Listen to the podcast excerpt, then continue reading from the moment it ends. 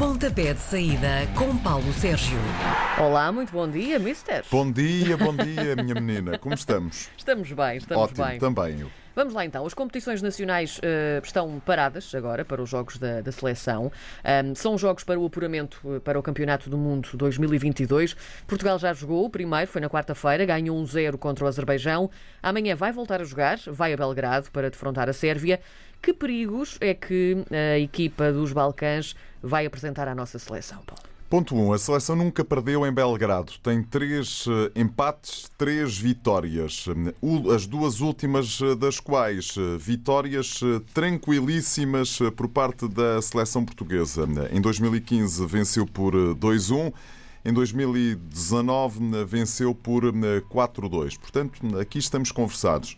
Depois, este é, em minha opinião, o jogo absolutamente crucial para este apuramento. Crucial no sentido em que se Portugal vencer em Belgrado, fica eh, com as portas do eh, Campeonato do Mundo perfeitamente escancaradas, porque eh, eu acho que esta seleção da Sérvia é a seleção mais forte eh, que nos calhou em sorte.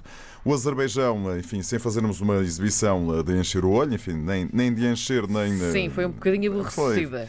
foi um bocadinho, foi um bocadinho aborrecido para ser Sim. simpático. Então a segunda parte foi uma coisa um bocadinho penosa mesmo. Mas pronto, ganhamos.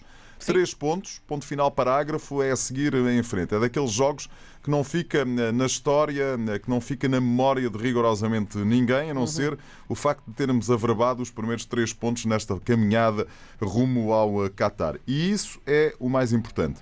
Se amanhã conseguirmos vencer, ficamos muito bem encaminhados. Porquê? Porque depois vamos ao Luxemburgo.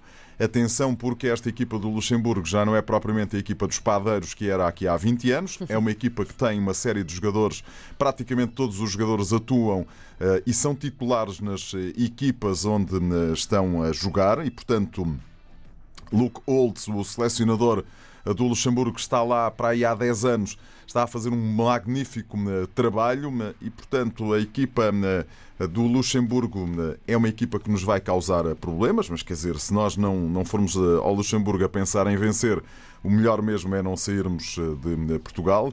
E agora mesmo nem, nem estamos em Portugal baseados pela simples razão de que os- as equipas inglesas não deixavam os jogadores virem para Portugal porque para depois regressarem tinham que fazer a quarentena eh, obrigatória. Eu acho que esta equipa da Sérvia é uma, um bom conjunto de jogadores. Tem jogadores de facto uma- muitíssimo interessantes. Eu gosto muito, muito, muito, muito do Tadic, a que joga no Ajax de Amsterdão. Adoro o Vlaovic, que atu- atua na Fiorentina, na- o ponta de lança da equipa. Tem apenas 21 anos, eh, um jogador formado no Partizan de Belgrado.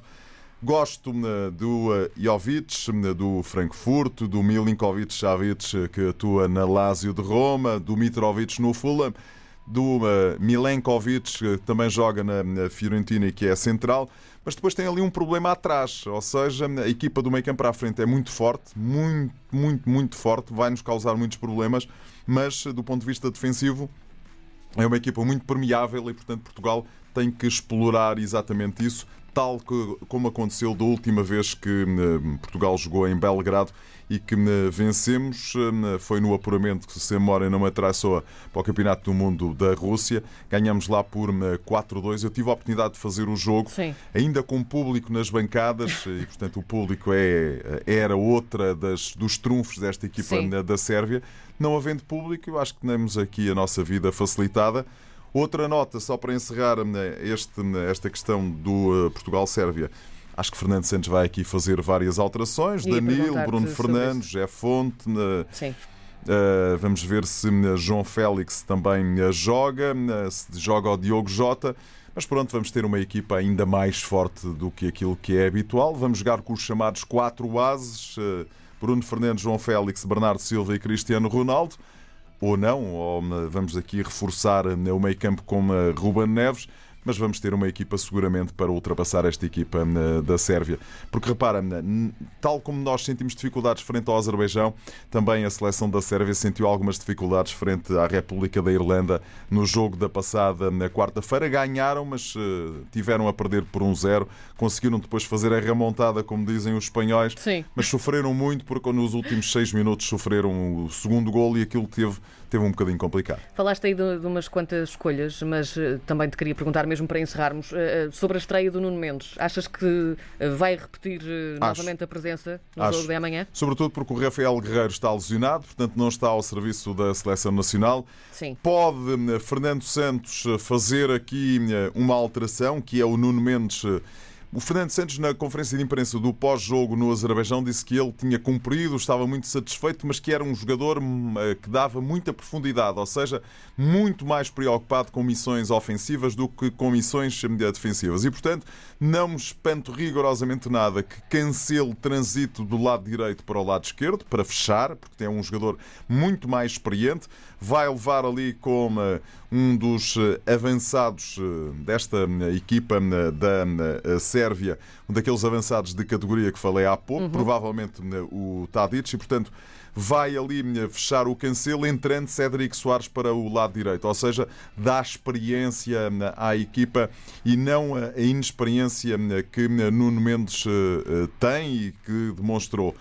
Outro facto é que Portugal perde aqui um bocadinho de espontaneidade que Nuno Mendes dá. Vamos ver, eu acho que conhecendo Fernando Santos como já todos conhecemos, muito conservador, Acho que Nuno Mendes, que hum, cumpriu muitíssimo bem, está um bocadinho uh, talhado para começar no banco dos suplentes. Há pouco falava já um bocadinho também do jogo um, com o Luxemburgo, que vai acontecer na, na terça-feira que vem.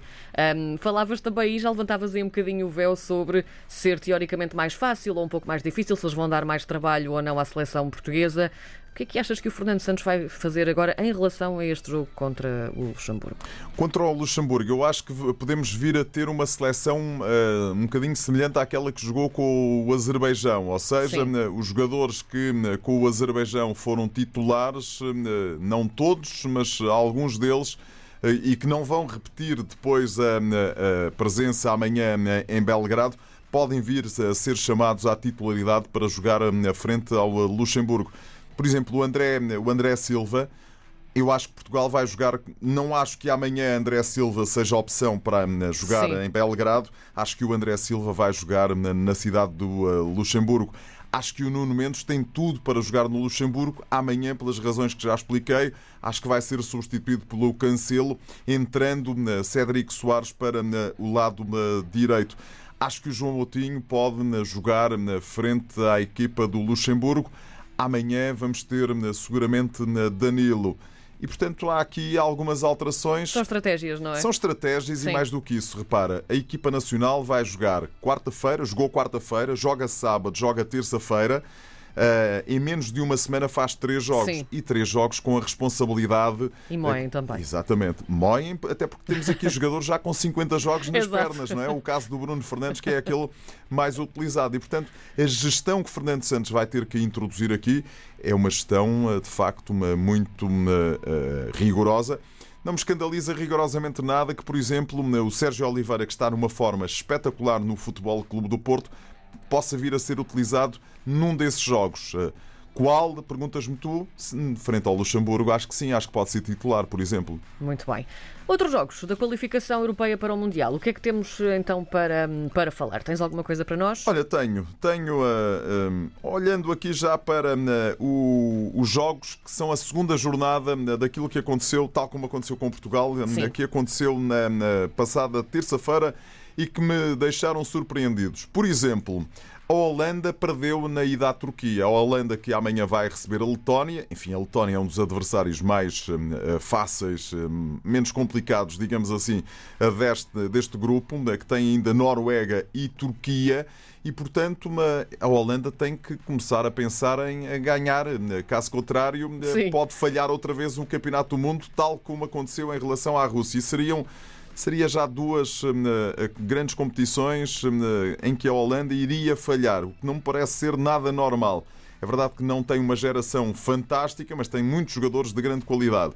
Depois olho aqui para, eh, para a Noruega a receber a Turquia. Porque a Turquia foi quem derrotou a Holanda. A Noruega foi eh, de férias a Gibraltar, eh, ganhou por 3-0, mas esta Noruega tem uma série de jogadores absolutamente extraordinários, sobretudo na frente de ataque, comandados por Haaland tem também o Odgard e, portanto, há aqui alguma curiosidade para ver o que é que fazem estes nórdicos frente à Turquia, que dinamitou eh, claramente a equipa da eh, Holanda.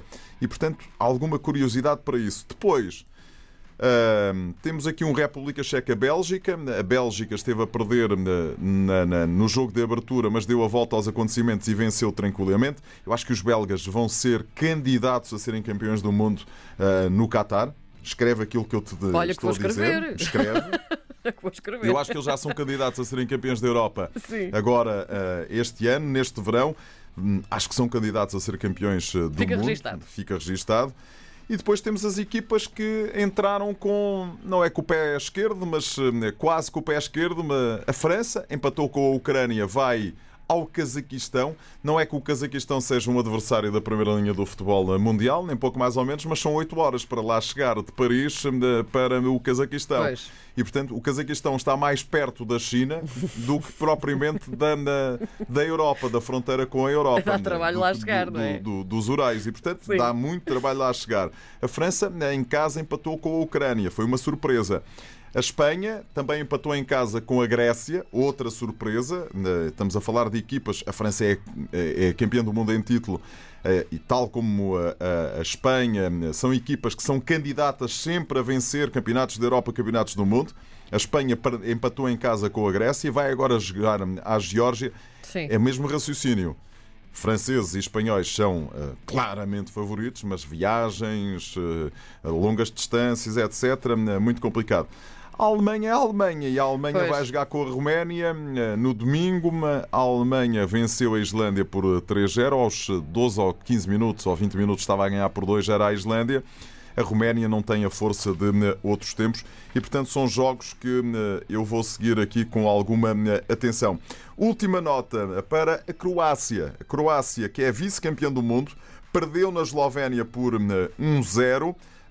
A Croácia que vai agora receber Malta no próxima segunda-feira tem que fazer pela vida. Caso contrário, isto pode começar a complicar-se bastante. Ficamos por aqui hoje. Está feitíssimo. Dois, oito dias cá estaremos para falar do cá nosso estaremos. campeonato, não é? Muito o Carlos obrigado. Carvalhal já disse que está entregue ao Sporting. Ui, Carlos ui, Carvalhal ontem, numa, é? numa entrevista à RTP, disse aquilo que eu acho que muita gente pensa.